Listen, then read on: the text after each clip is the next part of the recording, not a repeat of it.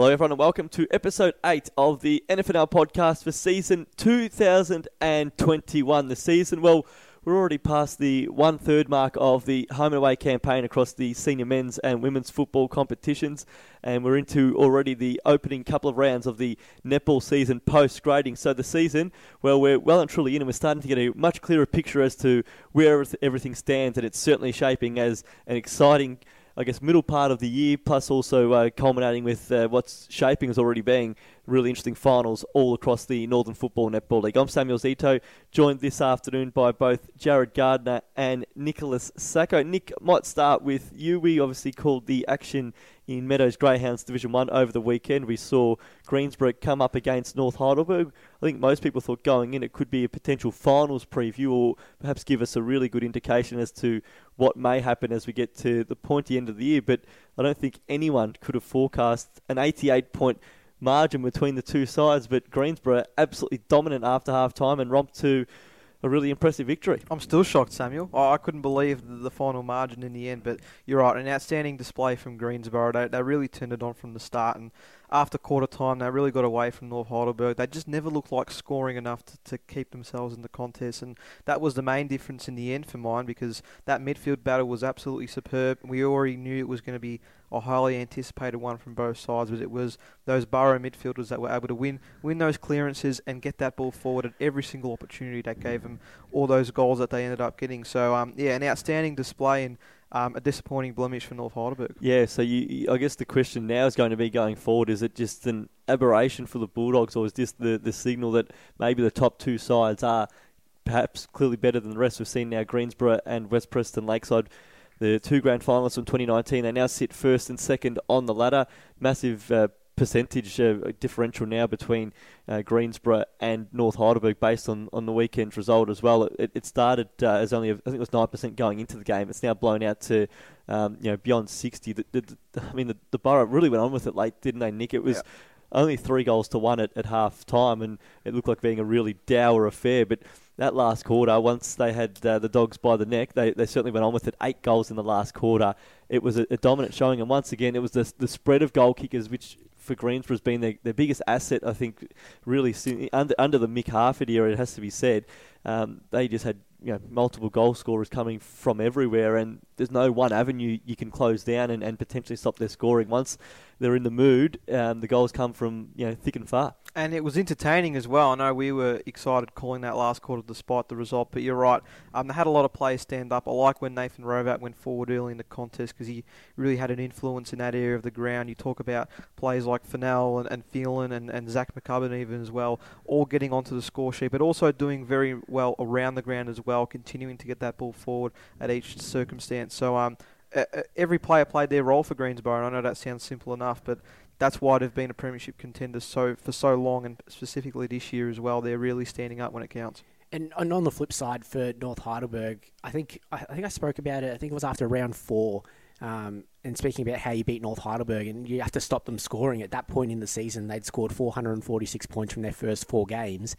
They've only scored 142 points in their most recent three games. Yep. So I don't know if I've jinxed them or whatever, but they just haven't been able to put those scores on the board in the last couple of weeks, and they've had have had players out. They've had had uh, some of the teams do great defensive jobs on their stars, but giving up they've given up 239 points in, in those three games. So um, they just need to continue to put those scores on the board. It's what makes them so dangerous. Yeah, well, I think they didn't help themselves on the weekend because if you go back to round one when they had that dominant first quarter against Macleod and their ball movement, the ball didn't hit the ground. It was mm. just so clinical. It was tap out the ruck, and then whether it was Tardio or Harvey, you know, getting that ball out and straight hitting up a full forward on the weekend, their ball movement, and it was uncharacteristic. It has to be said. I don't think this is an ongoing concern for them, but just turned it over so much. It was so unlike them, and I mean, they've had seven scoring shots for the day. Their forwards were quiet, but the supply to them was, was pretty ordinary, it has to be said. Well, I feel like the credit has to go to the Greensborough defence as well because they were outstanding in that game in particular. And if you look at who were the best players for Greensborough that day,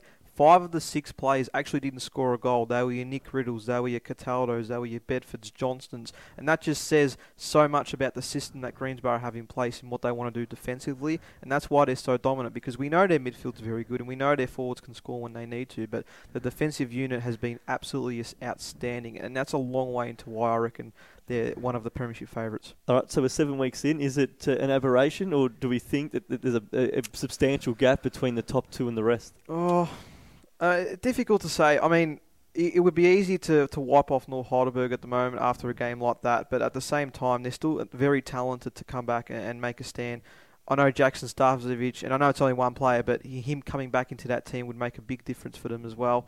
Um, I don't know. I reckon I could answer that, that question clear in about a fortnight's time because that's where I get a bit more of an insight. They've got West Preston this week, so that say, might be the big one. We might know it in, in, in the space of seven days because probably no better challenge really than coming out of a, loss like that. They're a proud side. I'm absolutely certain they'll they'll bounce back. Um, whether they've got the ability to, to close the gap that in such a short period of time, and not going to be helped by the fact that um, one of the key players in Brent Harvey won't be there after suffering a hamstring injury on the weekend as well. So huge test. They're coming up against the side that's knocked them over in the preliminary final the past two years. Yeah, I think it is an interesting one. I, I'm not ready to write them off just yet because I think strange things happen when we get to Preston City Oval in August and, and through September. So um, I, I, think as long as they're there in the finals race and, and they're come the pointy end, they're they're dangerous and they can beat anybody on any given day, especially when it gets to the clearer conditions of um, late August and early September. Absolutely, and we look at the fact that in the last decade, how many sides finish first and win the flag doesn't yep. happen too often at all. So if you can get top three, I think that top three is crucial to get that double chance. But um, as we know, even if the top two are, you know, at the moment, uh, have a, even if it's a small gap, as long as you can sneak into third, um, I think you're, you're well and truly in the, in the premiership race. And North Heidelberg for mine, oh, I mean, I think everyone gets a pass at some point in the year where they have an off day. That was theirs, and, and now obviously a big game coming up against West Preston Lakeside this weekend. Um, for Bundoora, I mean, they're still inside the top five only just now. They are uh, clinging on percentage alone ahead of Montmorency, but their last two weeks, how costly might that be in, in the, the grand scheme of things? They um, basically lost after the siren against North Heidelberg the week prior, and then at the weekend lost a game to Hurstbridge, which they were certainly fancied in. Um, it was close all day. The margin never greater than a kick at any of the, the quarter breaks, but they're five points down when the final siren rings. Two two consecutive games have lost by less than a kick in what could be a, a pretty tight run race for, for final spots. How costly could that prove to be? Well, that's the problem now for Bundoora because they sort of fall back into that, that pack of teams where they're, they're sort of thereabouts um, between fourth and, and sixth. They're all on 16 points, and you've got even teams like Hurstbridge and Maclean, they might be able to, to push themselves out throughout the year. But yeah, that's the key issue because we were speaking about how well Bundoora have started the season, and that's a good credit to them as well because they've been playing some good football. But you know, losses like that, what does it do for your confidence? Your momentum shifts. I mean, they've got a massive clash against Macleod, we'll speak, which we'll speak about later on. But I mean, you, have got to have you've got to feel like those losses would have be, a, be a bit of a factor. yeah, you hope it doesn't become derailing because all of a sudden you, you kick yourself because you've missed a couple of opportunities. I guess you've got to now look forward on it, but you win even one of those, and all of a sudden you, you top three as, as it currently stands, but you drop them both, and all of a sudden, as you said, Nick, they're right back in the pack with some sides breathing down their neck. The fact they play Macleod and Montmorency the next two weeks, so their fate's certainly in their own hands. You win those two, and uh, you know, against the against the Roos and the Magpies, and all of a sudden you, you're in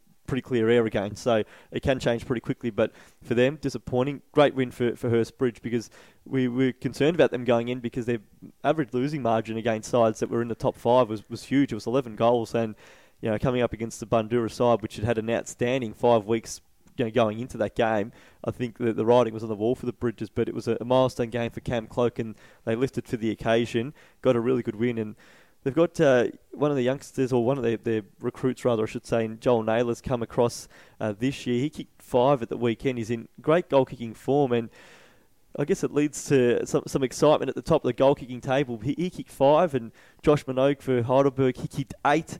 Uh, Ahmed Saad came back into the Roosters lineup. He kicked four goals. It means there's two goals separating the top five goal kickers on the Meadows Greyhounds Division 1 goal kicking table. That's not including Shane Harvey, who sits a bit further back on 15, having only kicked, I think it's one in the past three weeks. But just uh, aside from looking at the ladder as, as, a, as a whole, if you look at the goal kicking table, what do we think, boys? Is there someone that uh, you see breaking clear from that pack and, and taking out the goal kicking? I know it's early stages, but it's exciting to see such evenness at the top and a lot of goals being kicked, but in particular by Ahmed Saad, Sam Lloyd, Joel Naylor, Paddy Fitzgerald, and, and also Josh Minogue.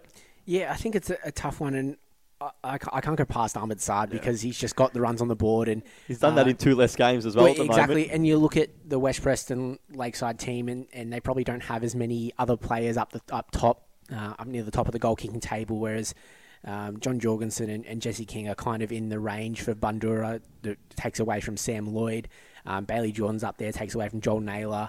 There's a few Heidelberg players around. Um, Paddy Fitzgerald gets a, gets a, can kick a few bags and, and get a few on the board really quickly, but Saad's the one for yeah. me. Well, yeah, he was the only one I feel like would challenge Saad and Paddy Fitzgerald, just purely for the fact that he's probably going to be the target majority of the time. But yeah, the fact that Saad still is the equal top two list games, oh, I can't see why he yeah, wouldn't win I think it's the, I see the runs on the board helps him. You expect Shane Harvey to close that yeah. gap pretty quickly as well.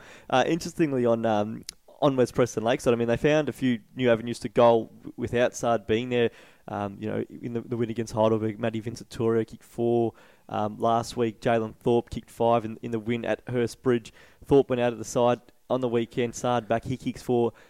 Liam McVeigh pops up, kicks four as well. So it's as much as Saad is that, that focal point in that side, and you just know he's, he's going to kick his four or five just yeah. about every week. For them, it must be uh, you know, pretty promising to, to see there's others who are standing up and, and kicking bags of goals as well, um, not relying on, on just you know their star forward to, to kick the, the winning score. Uh, this weekend is somewhat of a, a, potential early finals preview. You've got um, games where we see Greensborough uh, up against. Um, uh, they've, got, they've got Heidelberg, it should be. I've got uh, in my notes there Heidelberg at, uh, Greensborough War Memorial Park, and then it's North Heidelberg at home to West Preston Lakeside. We also see Macleod and Bundoora meet in what's potentially an early elimination final for, for Macleod. But, but just first to those top four sides all playing off against each other, I guess we asked the question from the top is the top two breaking away from the pack? Well, this weekend might give us the answer to that, given that they actually all square off against one another yeah, it's an exciting round of football coming up, and um, you, yeah, you just have to look at those those top games and. Um, Greensborough against Heidelberg, I think, is a massive one because Heidelberg have been up and down throughout the season. They obviously started off in great form and then kind of pegged back a little bit in the last couple of weeks. But um, the biggest test of all coming up against Greensborough this weekend. So I think that's a great one to see. And obviously West Preston Lakeside, North Heidelberg, when they can, when both teams can put on the show whenever they want. So that'll be an exciting matchup. Yeah, absolutely. And, and given because of what happened last week as well, um, I think that North's looking to respond. West Preston Lakeside, well, we know how hard they are to beat. They've lost, I think it's, well, you, you go back to 2019, from round 12, um, 2019 to you know, where we stand now, and, and they've had they had the loss to, to Mont in the stretch home back in 2019, and then it's a one point loss this year. I mean, they're just it's such a hard side to, to beat, even on, on their days when they're not at their absolute best. So that's a big one, and I guess for Macleod now. Um, we've seen Montmorency being able to, to turn things around after a couple of losses, and they're now on you know ahead of the ledger, four and four and three. But can Macleod now do that? Given the fact that you know, you have such a slow start at Norton four, you're always going to be on the back foot. They're at two and five after the weekend's loss against West Preston Lakeside. Well, they actually started quite well, kicked three of the first five goals, conceded six goals in a row before half time, and then uh, after the main break, they hung in there for, for the third quarter, but, but couldn't uh, close the gap in the last. It actually extended out the other way. But now they play Bundoora at home at DeWinton Park. You, you can't help but feel that's a an elimination final because if they drop it, they're two and six, yeah. and probably three games outside the top five, albeit with time to catch up. But you know, sooner or later that gap becomes too great. It, it's it's a massive test for for the Roos and. And it's just a game they simply have to win this week. Yeah, and I mean, look, there's still 11 games left in the season. We, we can always talk about West Preston as a comparison, starting 0 and 6 and, and going on to win the flag. I feel like this is very different in a lot of circumstances. The four, the, those four games that Macleod sort of lost at the start of the season, the, there were uh, factors in each of those that you feel like you know they could have improved upon, um, but at the same time we just weren't really sure where Macleod were at, and we didn't know whether to use those those games as a ledger. But now coming up against a Bundoora side that have lost their last two games, would be down on a bit of confidence. You're at your home track. Um, this is the game they have to win if they want to try and spur that finals campaign yeah. back. Form hasn't been that bad, but now it's you know close losses aren't going to help them from here. They've, they've got to just got to get wins on, on the board and um, just look at the other results from the weekend. Heidelberg massive winner against Northcote Park, which for the Cougars their most disappointing loss. They got some players back in. They'd been undermanned throughout the first six weeks, got players back, and ended up having their biggest loss for the year um, by 97 points. And, and, for Montmorency, that was a really good win out at, at Whittlesea. It was a danger game. Their captain, Jesse Donaldson, the laid out, and, and they were comfortable in their, in their win as well. So they're now knocking on the door, and if, if they win this week, every chance of, uh, of going inside the top five for, I think it would be the first time since round one, if, if I'm correct, uh, but certainly in a, in at least a month.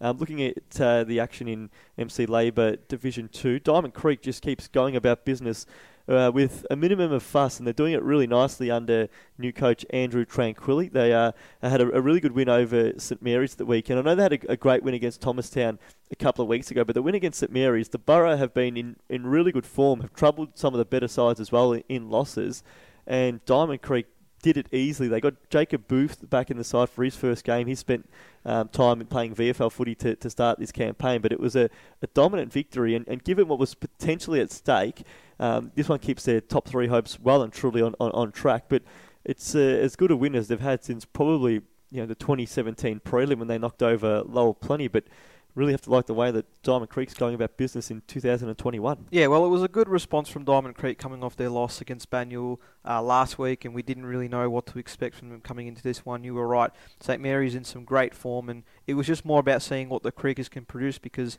you know, the last couple of seasons they just haven't got there in terms of the other teams in the competition. So um, I was impressed to see the response they did have against St Mary's, and again, some of those players standing up and, and being great. You know, you spoke about Booth and how important he was, but just other players like, you know, well, Marchbank as well as a particular in, one. He's in dominant yep. form, Marchbank as well, and, and can probably sometimes get overlooked because you got some dominant players in that, that uh, second division competition, and, and maybe we don't hold his name up in, in lights as, as much as we should. But he gets so much of the action going from, from the middle of the ground. Yep. Defensively, I mean, they held up superbly. Only conceded the four goals. You look at their their defence throughout the the opening uh, part of the year. It's always hard to, to see our side stack up because you've seen, you know, they've played seven games, others have played eight. But when you look at the at the numbers, it's it's 344 points is all they've coughed up in the opening seven rounds of the year. I mean, you break that down, that's less than 50 points a game. That, yeah. I mean, that's that's good enough to be contending with, with the best of sides. And we saw even Banyule had issues scoring against them for parts of the, the game the week before. They, they scored in spurts as, as such. So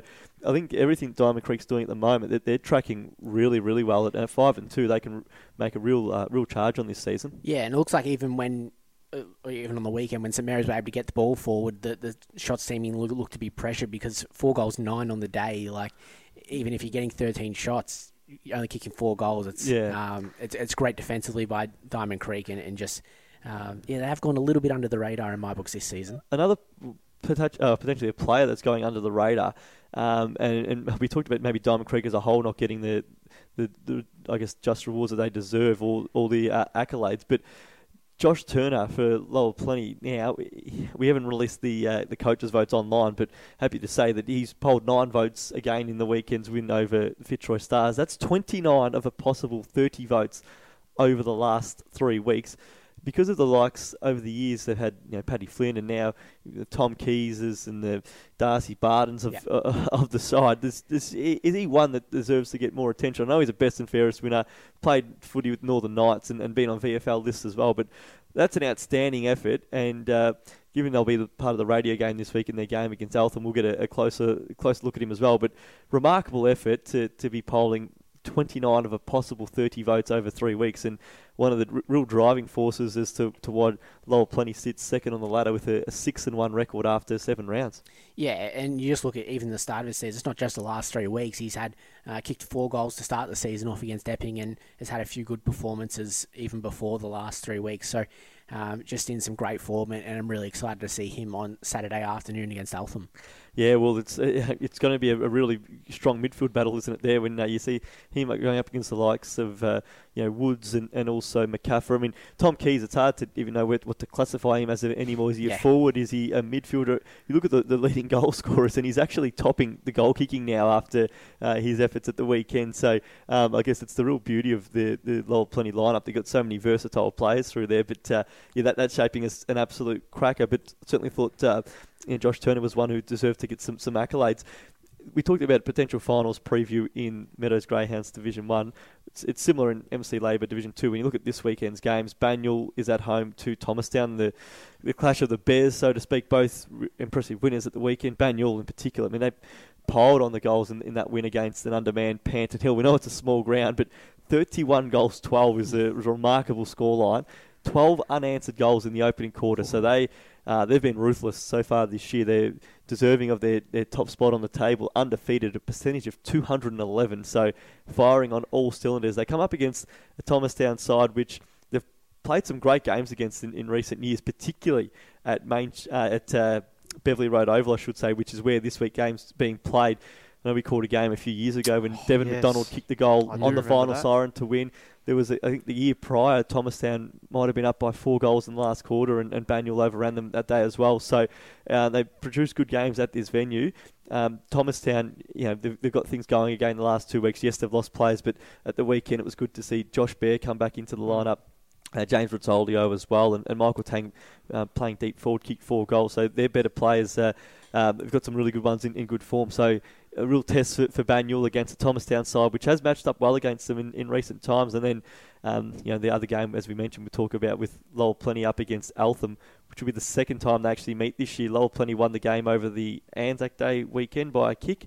Of course, they won the grand final by a kick, um, so they've produced a couple of absolute classics in recent times as well. Um, yeah, it's shaping as a, a really exciting weekend of footy in, in MC Labour Division Two. It definitely is, and also a defining one as well. I feel like I know we, we've just said we're a third of the way into the season so far, but getting these wins at this time of the season could be really pivotal for some of these guys' premiership um, contended contenders. Um, you know, Banyule is one. I know they've been really good so far, but you know you don't really want to drop one this early, and you know there's a bit of question marks around it. Eltham's also the other one. We know they've had a lot of players coming in and out of the team, a few injuries for them as well, and they're sort of just on that pack there, they're in fourth spot at the moment. So winning these types of games would really try and boost their confidence It's as well. it's interesting on on Banyule because you don't want to drop one to a side that you potentially meet in finals and whatnot. But there's also you always hear that, that Yeah. theory of, of of some that say you want to drop a game somewhere that you don't want to go into finals with you know undefeated record and then you got you know everything to lose and, Yeah. and whatnot. But th- I mean their form has been outstanding. So it'll be interesting uh, how that one plays out. I mean they've beaten.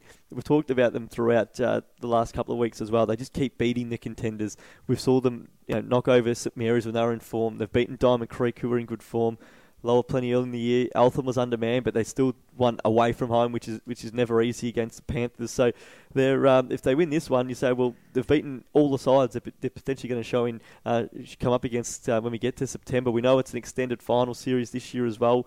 So if you get f- know, first uh, spot, you get the week off. You're going to be at least in a preliminary final. So there's plenty at stake when they meet Thomastown this weekend. But to this point, they've uh, just overcome every obstacle. And interesting at the weekend when you look at, go, I can go back briefly to their scoreline. We said kick the 31 goals. We know earlier in the year, Jack Langford had a, a night out when they beat St Mary's. You would have thought he would have uh, you know kicked a, a bulk of goals. He only kicked one, but there were seven goals from Luke Joyce. Uh, we've seen uh, Michael Italia put through six, uh, Mitch Lovell five, Patrick Della Rocca four. So good spread. They've got a, they've had a few players now that have kicked bags in, in different games as well. So um, again, it's similar to we talked about Greensborough earlier in the program, but Banyule's the same. Well, they've got that spread and, and versatile players who you know, aren't just going to be one dimensional. Put them forward, they can't move anywhere else if, if things aren't working for them. So lot to like about them, and um, yeah, really interesting weekend of, of footy coming up in MC Labour Division Two. Um, in Heidelberg Golf Club Division Three, we've got South Morang still undefeated, seven wins, zero losses. Might sound strange given the fact you've got a side that's top of the ladder, and we will talk to their coach Gary Hall uh, later in this program. But as strange as it might sound, I think it's potentially the the most even premiership or, finals race we- we're going to see because South Morang, and you're probably even more reason to give them credit. You look at the wins they've had against the sides that are in you know, contention with them, and they've been pretty close games. And, and I think that's why you give them even more credit because they, they just find a way to win. At the weekend, they had the fast start against Heidelberg West, ended up going two goals down in the third quarter, found a way back and recorded probably their best win of the year, 16 points without Jake Potter and, and Matt Trim, who was best on ground the week before. But I- I think there's an element of excitement as we progress deeper into the season because when, we, when we've seen these sides play, when it's you know Heidelberg West versus Lorimer was a close game, um, you know Kilmore and well, Heidelberg West is probably the bad example because that blew out, but Kilmore and Lorimer in round one. Really close game. It's it's exciting to see that the, the gap between those sides currently in the top four, and also including Old Eltham Collegians in fifth, that they've played predominantly really close games. So you, you feel that as you get to the, the pointy end of the year when you know games are going to be deciding the top four or the top two, and then eventually in the finals, it doesn't like in in the, years that gone by. I mean, we saw last year or in 2019 I know Lorimer fell over late because of the fact they had so many injuries, but they and Panton Hill were dominant. The year prior, St Mary's and, and Panton Hill were dominant, and then the year before that, it was South Morang and Banyule who, who dominated the competition. But this year, even though South Morang's seven and zip, it feels like there's there's greater depth there and, and more sides that can challenge the ladder leader. Yeah, definitely. I mean, yes, they're seven and zip, but they definitely could have lost some of those games. But it was just their class in the end that were able to get them over the line, which was the main factor of it. But you're right. I mean, you talk about other those teams. You could say, with an argument, a good argument, I'd say though, that any of those teams could really seriously contend to win a premiership in that division, and that's a good sign for the competition as well overall. And uh, we've spoken about Old Eltham Collegians and how much they've challenged, and they've only been in the competition. There's their second season in the competition, and to see how much they've improved already has been fantastic. But your Kilmores, the Heidelberg West, the Lorimers, they've proven time and again so far this season that they're capable. And I know it's early on in the season, but it's good signs for all of those teams. Yeah, well, you look at the last two weeks in particular, and you say that um, you know Lorimer oh, and and again South Morang to win them both is, is impressive because they were playing twice, two weeks in a row. The side that was then second on the ladder, Lorimer the week before they were down the last quarter, came back and beat them, and then they did it uh, as I said at Heidelberg Park with without two key players. So I think um, yeah, not unbeatable, but at seven and zero, you'd have to think now they're well on their way to a, double chance, which is, is vital in the top four competition. Yeah, exactly. And I, I understand that um, it is a close competition, and you have to give these sides credit, the Lorimers and Kilmores and Heidelberg West, but they just I just have to see one of them beat South Morang before I can really put them into premiership calculations because I think at the moment it's just it's South Morang's. I don't want to say it's South Morang's to lose. I don't want to put that sort of pressure on them, but yeah, uh, unless I see one of those other teams beat South Morang in the regular season, I can't see it happening in finals. Well, could it be this weekend? Because we've got old Eltham Collegians who, for whatever reason, have always stacked up pretty well against South Morang. They've played three times since 2019 when the Turtles came across. First outing was a draw, where South Morang actually kicked the point after the siren to, to tie the game. Next time around, Old Eltham gave them a hiding, won that one by about 70 points. And then earlier this year when they met, final margin doesn't give a, a true indication as to how close that game actually was. It was a, a five goal win for, for South Morang in the end, but it was an almighty struggle. So it's a side that, for whatever reason, matches up well against them. If you look at Old Eltham in their, their, most recent games, they pushed Lorimer at the weekend, led Kilmore for a good portion of the game before losing by seven points. The only side they haven't matched up well against was Heidelberg West in round one, and I think that's probably you just write that one off from an old Eltham perspective. But I think going into this week's game, South Morang absolutely and deservingly the favourites going in, but Old Eltham Collegians wouldn't uh, wouldn't make the trip and, and, and, think that they're they're not half a chance to to get some points and. Uh, and they're probably going to have to because now looking at the ladder, as, as, as gallant as they've been in, in some of those some of those games, they're now two games of percentage outside. They have to start causing some boilovers uh, in order to you know close that gap and potentially play finals at season's end. So it's a it's a game I think that they'll set their side on and again, another really good challenge for, for South Morang. Have already proved their credentials over the, the opening two months of the season. Yep, and they could definitely win at Old Eltham if they if they really get that four quarter effort going. I mean,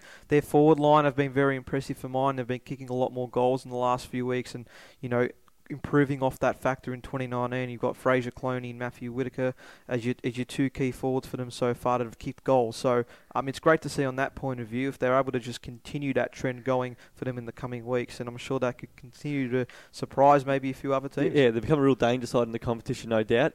I guess for them, the frustration has been that the, the close games have had haven't gone their way, and I think that eventually they're going to have to correct that. But uh, you know, at, at three and four, um, you know, their season is is in. Oh, I guess their fate's in their own hands, but they are going to have to beat the sides above them um, in order to, to close the gap. So um, that's a, a, look at the things from the the men's uh, football competitions. In the women's, there was a, a really vital win for for Darebin. Um, we talked about how the, the competition is currently uh, shaped in in Mirvac Division One women's with, um, I guess, you know, eleven teams in there, and for Darebin, given um, they were ranked one of those top four sides. They've been given a, a pretty tough draw, which uh, for them means they're going to have to win the games against sides near them on the ladder. They had a, a really close loss to, to Diamond Creek Women's the week prior, which which would have stung because went down by a point to their oldest rival, but then followed that up. They had to take on Montmorency at the weekend, and that's a, a was a vital game. If they dropped that, they were potentially staring at uh, at being you know maybe as low as, as eighth on the ladder. As it turned out, got a, a vital win. They're now four and three, and uh, just outside the cusp of the, the top five. So that's a, a vital win uh, for them. But it was also good in um, Mirvac Division One women's to, to see some of the sides, um, in particular Bundoora, get get a victory that uh, you know we're, we're languishing towards the, the bottom of the table. The Bulls um, going over to to JE Moore Park and recording a nine point win over eleven point win. Sorry, sorry I should say over West Preston Lakeside uh, away from home. So it's always good to see the sides that, uh, have struggled uh, to start the just get some, yeah, a, a, result that might be able to start something and, and, be the catalyst. And one of the other factors that uh, I enjoyed over the, the, weekend was seeing Eltham produce a, a, really good win under lights against Heidelberg. They're making it uh, somewhat of a uh, I guess a selling point for, for, for players to, to play under lights at, at Eltham Central, and they're going to do it again this weekend. They're going to play directly after the senior men's game between uh, Eltham and Lower Plenty. So just it gives a, a, point of difference. We've talked about it changing time slots, and I know it can cause issues because it can create clashes with other commitments as well. But um, you know, clubs do have to uh, both agree to, to play in the games, but uh, from an Eltham perspective, it seems to, to be working really well. So it was good to see them uh, get the win over the weekend and uh, and really creating creating a, a new environment under lights uh, for the players playing at uh, at Eltham Central Park. And before we um, close out the program from a netball perspective, we're going to have a chat to the netball manager at North Heidelberg, Angela Norman. Um, she's been pivotal in getting the North Heidelberg program built to, to what it is now with seven teams, but it was, uh, you know, we've talked about highly built games, and we always probably tend to look at, at who can push Diamond Creek year on year, and we've seen them win you know, 10 flags in a row, and so I guess it's always going to be a talking point as to eventually when can a side reach their level. We've seen over the past couple of years sides like um, Ivanhoe and, and, even North Heidelberg to an extent uh, try and uh, try and challenge them Fitzroy Stars as well. But North Heidelberg won this year. Looks like the side that you know has the legitimacy about them to be able to push uh, Diamond Creek one, and at the weekend, a 51 apiece draw um, early in the season. But uh, it, it's good to see that uh, potentially there's going to be some some real. Uh, challenge or some real competition for Diamond Creek one this, this year in, in Section One. Yeah, that's such an exciting matchup and 51 apiece in their in their first proper matchup this season. It's um, yeah, it's very exciting for what's to come. Even you look at the other matchup with Diamond Creek two and North Heidelberg, two only seven goals in that one. So uh, it's great to see this little rivalry between those two clubs. Yeah, absolutely. And I guess for, for Diamond Creek, we know that the, the strength of their first team, their second side's just as strong, but you, are right, it's, it's now developing a real rivalry, which I guess when we talked about it last week as well, when you've got eight teams in Section One, coming from you know five clubs, uh, that you're going to build rivalries between you know the North Heidelberg and Diamond Creek when they've got multiple sides in that that top division. So um, nice to see close games early on, which are only going to, to build that rivalry further. So we'll have a, a chat with Angela Norman in a few moments' time, who'll give us just an insight into um, how the program's going at North Heidelberg and, and what they plan on doing to to tackle that uh, that Diamond Creek dominance. Our first interview in this week's podcast is with the coach of the South Morang senior men's football team, Gary Hall. His side sitting top of the Heidelberg Golf Club Division 3 ladder. They're seven and zip ahead of a, what shapes as being a potential danger game against Old Eltham Collegians this Saturday. You're listening to the NFNL podcast.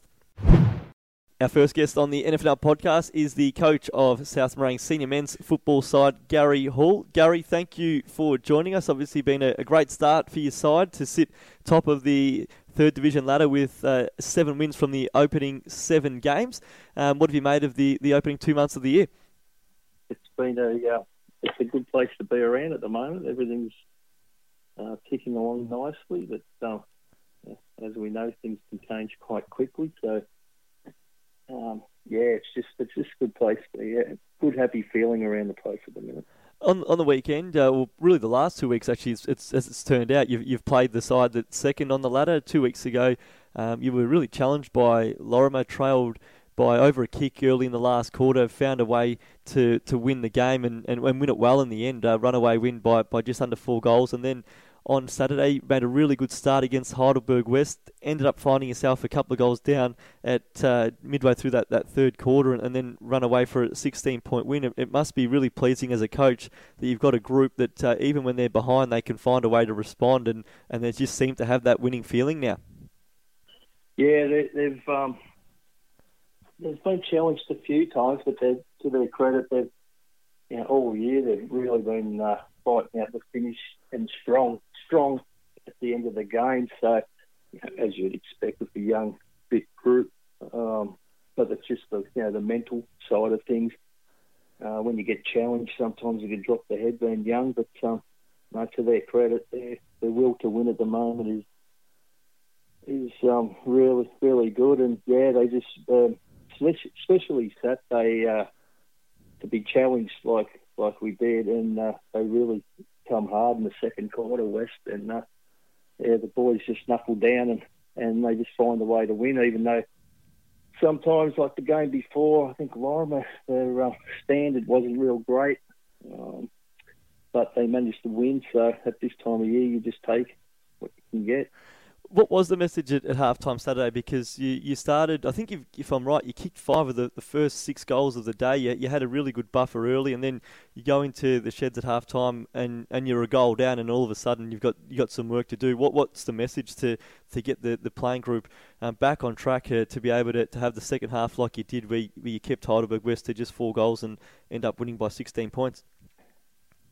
I think most most of the games where we've let the sides back in. It's been just through our errors uh, in defence. So, you know, the boys the boys sort of know know our plan, and when they stray from that, we've we've seemed to pay the price every week. So, just got to tidy that up and, and get back to the you know our structures from the start of the game. And uh, when they done that, um, yeah, we, we they focused, um, you know, and got back into the game and as I said, they're really strong and, and they play for each other. Um, they're really good friends, you know, on and off the field. So they really work well together. I mean, it's it's a significant win because it, it gives you plenty of breathing space at, at, the top of the ladder. But but you also did it with a few experienced players out of the side. Um, I think Jake Potter was uh, laid out, and, and, Matt Trim, who's been in really good form. We, we thought he was best on ground the week prior against Lorimer. Um, he was out of the side as well. Does that make it extra significant, given that, that two of the more experienced players weren't there, and, and you had an, an even younger side, if, if that's somewhat possible? Oh, for sure, because Jake Jake's a powerhouse at centre forward for us. Uh, you know, anyone that's watched him play a game of football, he's um, a bit of a wrecking ball. So he's uh, know, that was a big loss, especially against West. They've got some you know older, big bodies there.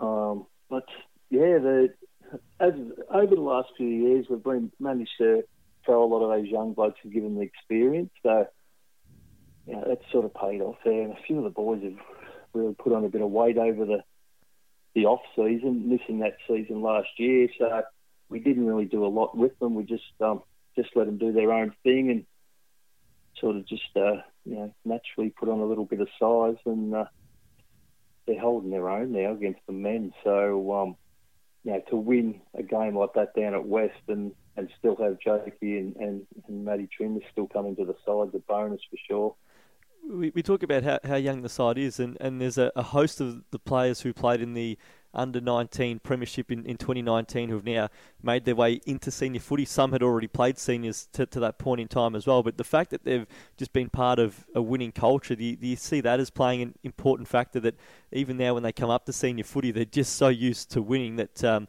it's just probably ingrained in, in them now? It is. It is. It's just even you know years back when I was uh, coaching the juniors, all the sides are just they've all been successful sides. So yeah, they they don't know how to. Just it's just win at all costs for them. That's that's how they've they've come up, and uh, that's that's just their attitude. And just being young, they yeah they don't worry about too much. I just give them a bit of freedom. They just stick to their rules and, and the structures, and and I let them uh, play their football. I know at the start of the year, I think um, uh, you know you see the preseason predictions going around and whatnot, and I think a lot had you potentially as, as sliding down the table, given you lost a few of the key players from, from the year prior in, in 2019, and I guess you were just banking on, on players coming up uh, from you know the, the 19s and potentially through the reserves as well to, to help you take you to the next step. Do you, do you use that as, as motivation because it seems like you, have really got a point to prove in, in the opening uh, opening two months of, of 2021?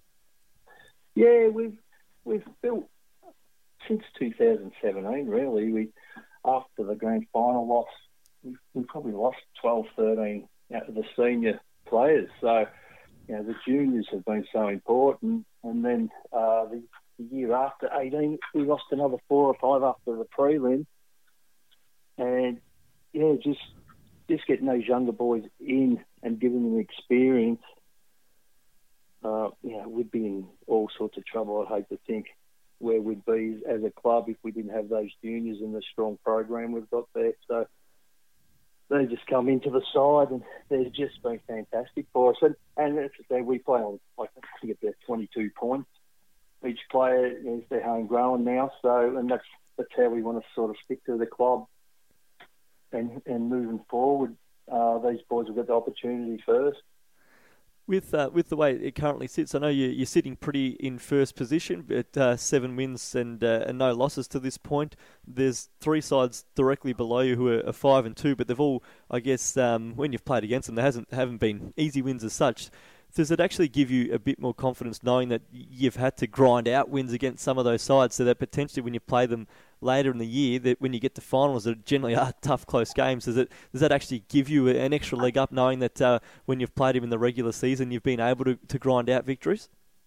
Oh, I think so. It's yeah, those those top sides there, they're in the four at the moment. Uh, we've all got to play each other three times, so I think it's always a little bit of a mental advantage if you get get the one or two wins over them and coming into the you know the, the winter months, if the conditions you just don't know what to come up. So you're going to come up against. So the uh, in the bank early, you sort of give you a little bit of a you know just a jump start there, and and you've got a little bit in hand there, which is. Uh, sort of, I think it's going to help later on in the year for sure. Um, it's a mental thing too. I, I think you just you get a lot of confidence from winning, even when you win ugly.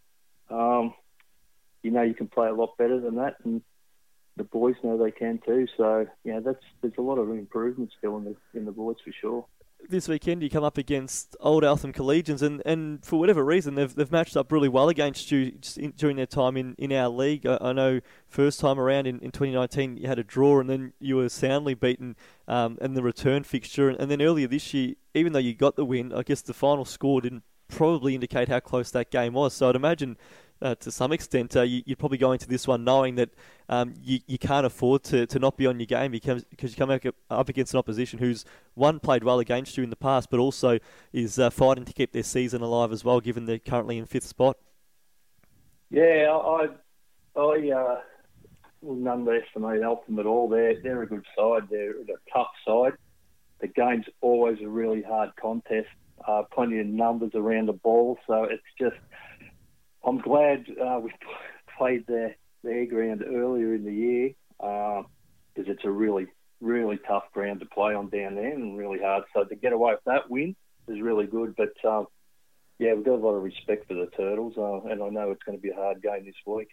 And uh, just one last one. You've got uh, a couple of your own boys in the the Seton side now with uh, Ty and Kane. But but on Ty, obviously he's been a you know, club best and fairest winner. You know, it was you know, really unfortunate that he couldn't play in the grand final in, in 2019 with the knee injury. But um, wouldn't have probably played last year, and, and, maybe one of the few players who benefited by, by the season not going ahead last year. But but his form to, to this point of the season has been outstanding. He's regularly amongst the best players and you know, kicking goals from from uh, midfield as well. But but how have you seen his form after uh, obviously coming um, after a really tough 2020 when he had to rehab with that knee injury? Yeah, no, he, he's well. Even a lot of those boys now they're around the you know 24 25 years old now, so they're they've got 60 games, senior games under their belt.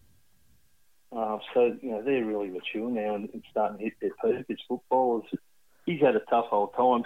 In 2017, he, he uh, the first final he had his appendix removed, so uh, he struggled there and played in the grand final, but it was only a couple of weeks later after having them done, and then he he hurt his uh, done his shoulder the year after, and then last year missing the grand final with his knee. So yeah, um, two, 2019 was just uh, he, he had a lot of injuries. So I think last year was really good for his body, just that trying to recover and and uh, yeah, missing one game pretty much with an ACL. um, has been yeah worked wonders for him. He hasn't skipped a, a beat at um, pre-season training, trains every night. He's probably come back a little bit stronger this time around. So well, fingers uh, crossed his body holds up. Yeah, I think there's uh, a lot of people who uh, wish him uh, good uh, good luck with that because uh, certainly we uh, love seeing him in, in full flight and certainly deserves a, a, change in luck, particularly as we get to the pointy end of the year as well. Well, well Gary, we appreciate your time. Again, well done on, on what's been a, a, brilliant start. We're, we're looking forward to seeing what's in store going forward from here. But as I said, really appreciate your time and, and joining us on the podcast. Thanks for having me.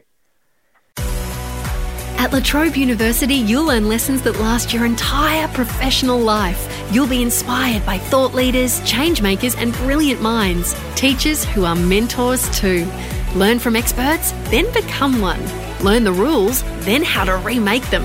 Discover your path to success and find your dream course at latrobe.edu.au. La Trobe University, all kinds of clever. Our next guest on the NFNL podcast is the Executive Netball Operations Manager of the North Heidelberg Sporting Club, Angela Norman. Angela, thank you for joining us. Obviously, been an exciting start to the campaign for the seven North Heidelberg netball sides in action. Great to see that uh, of those sides, you've got this year um, a record breaking three sides competing in Section 1, a, a further two competing in Section 2. Um, it must be, as a club, uh, something you'd be pretty proud of to have five sides competing across the top two sections of our netball competitions. Thanks for having me, Samuel. Um, yes, it wasn't what we thought was going to happen, but it has, and yeah, it is. It's really exciting. I mean, it hasn't happened before, has it? Three teams in Section One. It makes it a bit of a juggling act, but it's um, yeah, it's really exciting. Um, I mean, I'd imagine logistically it can be yeah, a, a pretty tough challenge, uh, given you, know you have to obviously manage that many sides and you have them competing against one another. But I guess it's a, a real tick to the depth throughout the club, and I guess the talent that you've been able to develop within and, and also bring into the club as well. That um, you're ranked as having you know three teams that are, are seen to be among the, the best eight in our competition. Yeah, well, as I said, it's a juggling act, but it's a good problem to have. Um, yeah, we're. I mean, we're really fortunate that we've got the people on board that we have, uh, the coaches especially, well connected, really well respected and liked, and and people sort of follow them. So, um, yeah, as I said, we we couldn't be happier. Um, seven teams is a great effort. I, I think you said that um, Bundoora are the only one who've got more. That's so, correct, you know, um, we've always had a good representation in netball. Um, always had about five teams, but it just sort of picked up when we got the younger girls on board. And, and obviously this year as well, I mean, we've seen Diamond Creek um, dominate the, the, Section 1 competition for, for well over a decade, really since the inception of, of the netball competition in the NFNL, and, and they've won the past 10 premierships and, and one more prior to that run as well. But um, on the on Friday night, um, it was a game I think it was really you know, much anticipated with North Heidelberg 1 coming up against Diamond Creek 1, and then we also saw North Heidelberg 2 up against Diamond Creek 2. So a great rivalry building there. But uh, in the, uh, the, the game between the two first sides, to have a draw, I'm sure you would have loved the win, but I guess that's real recognition now that uh, you can compete and, and probably will be competing against the very best and, and can certainly match them. Yeah, yeah, absolutely. I, I actually was coaching on the court next to it, so I was keeping an eye on the score. and we were actually up by five or so goals at a couple of points in the game. But, and I'm thinking, oh, we, we could have this. But anyway, they clawed it back and, um, you know, resulted in a draw, which, as you said, it, it's great to see that, you know, such a close game and it's, you know, it's going to really be a tough competition between those two teams for the season. I mean, and, and uh, you talk about the juggling act. I could, I could just imagine what it's like when you've got uh, one eye on, on your own team, and obviously you, yourself coaching the twos, and and uh, and having the ones in, in the adjoining or adjacent court as well. But how, how do you find that? Is I mean that's a, obviously a very different experience to have uh, you know two sides competing at one. I know that there's, there's separate coaches for the two sides, but how did you actually find that experience of uh, you know keeping an eye on your girls, but uh, also peeking across to see uh, the, the, one side uh, having a really good tussle against the best in the business? Well, yeah, yeah. I, w- I was concentrating on my game, but yeah, I could see the scoreboard. So um, I, I really didn't see any of their play. I was just sort of, as I said, glancing at the scoreboard. But yeah, it is. And because, of course, Sharon coaches the ones and the threes, and they had a clash. So we actually had Kelly Zealy, who's a VNL coach, come in and do our ones that game. So we've got some good backup, which is really handy. But um, yeah, it was it's a bit of a, as I said, juggling act. But we're managing, and you know they're they're all coming together nicely. And as I said, to to have people um, with the calibre of Kelly Zealy on on your side is, is very, very handy. Well, obviously, you've mentioned her now, but, but Sharon Ashworth as well, who um, is well known and well respected right throughout the, the netball community. Um, she's done representative coaching as well throughout the, the Northern Football Netball League and done that to great success as well. But um, I guess uh, for a club to be able to have people that have the, the netball intellect and, and respect that you know people like that have. How, how important has that been to, to growing the, the club that you have? I know you mentioned you've always had quite a number of sides at North Heidelberg, but now to have it at a, at a club record seven teams and um, you know having them competing at higher levels, how important have those figures been for your club? Oh, extremely important. Like it wouldn't be happening without them. So, and I mean, I, I guess that's how it came about. Um, Sharon, as you said, representative coach for Banyule Netball Club, um, wanted to put in her under 15s team in section two. She wanted them to be challenged. They're only little, they're 15 year olds, 16 year olds. Well, it was pre COVID, so they were 15 last year. And she just wanted them to be really challenged because they're quite dominant in that area. Um, so, yeah, she was looking to put them in. She couldn't put a team in because they weren't affiliated with a um, football club. Um, I'm very good friends with Kelly Zealy. Sharon coaches with Kelly. Kelly mentioned to me that that's what they wanted to do, and I said, uh, "Hello, yes, we'll take you." and yeah, like I'm like, "What are you doing?" Yes. And so, yeah, that's how it came about, and that's really all it was. She just wanted them up against bigger bodies and and to have them challenge. And so, we were more than happy to have them on board because you know, we've been we've been there since the inception, and a lot of our players have hung around for a long time, but they get older, and you need to inject some youth. So that was that was the perfect answer for us. And and I know that they're competing. Uh, I mean, you say obviously in the lower grade in, than Section One, but Section Two is still a, a great standard of, of netball. Um, obviously, I guess I'd imagine from a club perspective, it's it's great to give them exposure to playing against senior players. But I'd also imagine down the track, it's a, it's an opportunity for you to, to be able to develop them into becoming players that play in the in the Section One competition with the club if, if everything goes well. Oh, absolutely. And it, like as I said, that was that was the plan. The one team, one development squad is what we we call them. Um, and as I said, youth. Even the ones team now is, I think our, our oldest player is 22, so even they're quite young. Um, but those really young ones, and then Simone Jones, who again um, started off at North Heidelberg, she moved across to Diamond Creek for a couple of years, and she's a representative coach at Diamond Creek Netball Club.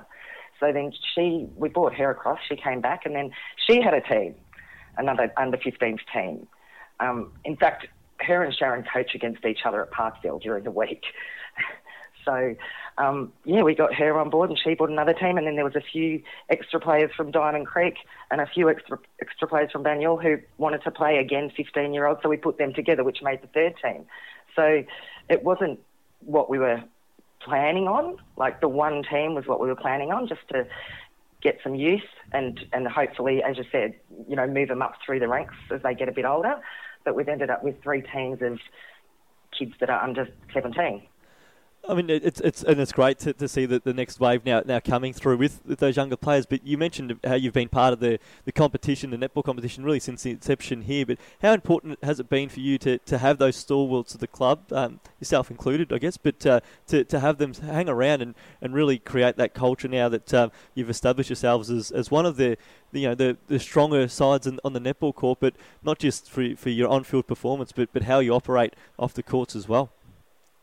Yeah, look, they're really, you know, they're just as important as the youth. Like, they're really important to us. Um, we've, we've got a lot of loyal netballers who have been around the whole time. So, Kylie Yelland, who coaches our Section 17, um, has played the whole time and she's just retired. So she said, Well, I'll coach. And then Gabby Menavue, who's been around for about five years, she's a player coach. She does the Section 6. So, um, yeah, there's, and there's still a couple of girls who are playing in those sections um, who have been there the whole time. So that's important to us, and it, it's actually something we're really proud of because you know people staying around is is important. as a club, do you ever go into the year and, and set uh, a particular goal that, that you want to achieve across the board, or is it is it something that uh, that you have a view on as as you enter any campaign? And if so, um, did you have any that you, you set out head, heading into the 2021 season? Oh well, you're always want to win, don't you? so that's the, that's the end goal. But I mean, I think just um, like I've got to say that Warren Haysom, our president, is really um, involved, and he um, he's he's like really embraced having so many netball sides. He's really pleased with that. Um, they they really look after us, and I think I think that's part of keeping people around. You know, you, you look after them, and they'll they'll want to come back. We've had a number of players who have gone somewhere else. You know, give them a clearance, wish them well, and and they've come back. So I think that that says a lot about the club. Um, we'd also had prior to me Tony Gray, who um, again was there at the inception and um, has done a lot of work over the last 10 years. So, um, and she's another person that people just love to be around. So, you know, we've been lucky. We've had really good people at the club and, and keep getting good people coming to the club. Well, uh, again, from, from our end, uh, congratulations on getting the club to, to where you are now and turning into a real power on the on the netball front as well. Um, it's a, it's an amazing achievement to have, as we said, that many sides competing in the in the top two sections of, of the, what we deem to be a really strong competition. So congratulations on that. I'm sure there's um, some, some great success to be had going forward. So all the best for the 2021 season, and we'll certainly track your progress with uh, uh, with uh, plenty of excitement. It's it's um, shaping up to be a really exciting, really exciting season. We're we're looking forward to it. Well, Angela, thank you for your time, and uh, really appreciate appreciate you joining us on the NFNL podcast. No problem, Samuel. Thanks for having me.